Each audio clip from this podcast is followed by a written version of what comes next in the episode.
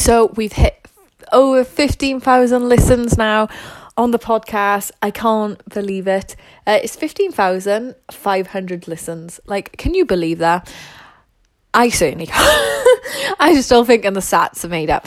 But I just want to say a massive thank you. Please, if you ever want to know anything or you have any questions, don't be afraid to hit me up on my social media accounts, my Hit Life, and I will honestly, you know, just say I would like it in audio form, video form, whatever you want. I will produce it, because at the end of the day, it's just more content for myself.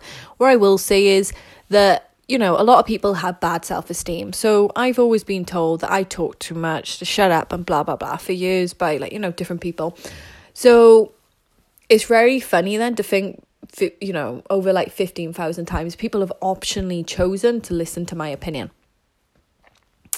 And it's been tough, because I think a lot of the time we hold ourselves back by not doing anything. But I thought, I'm doing this for me.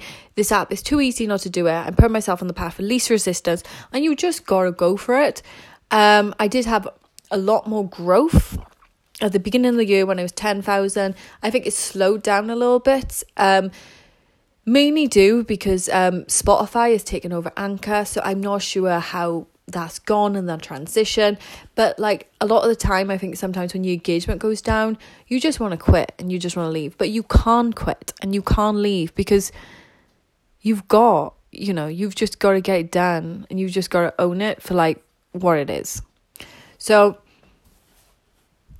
just remember, like, you know, we've all probably seen the picture where there's two men digging for gold, and the one man is so close but he walks away, but the other man keeps going and he gets it. So no matter what, just produce content that makes you happy. You know you're adding value every day, and never give up.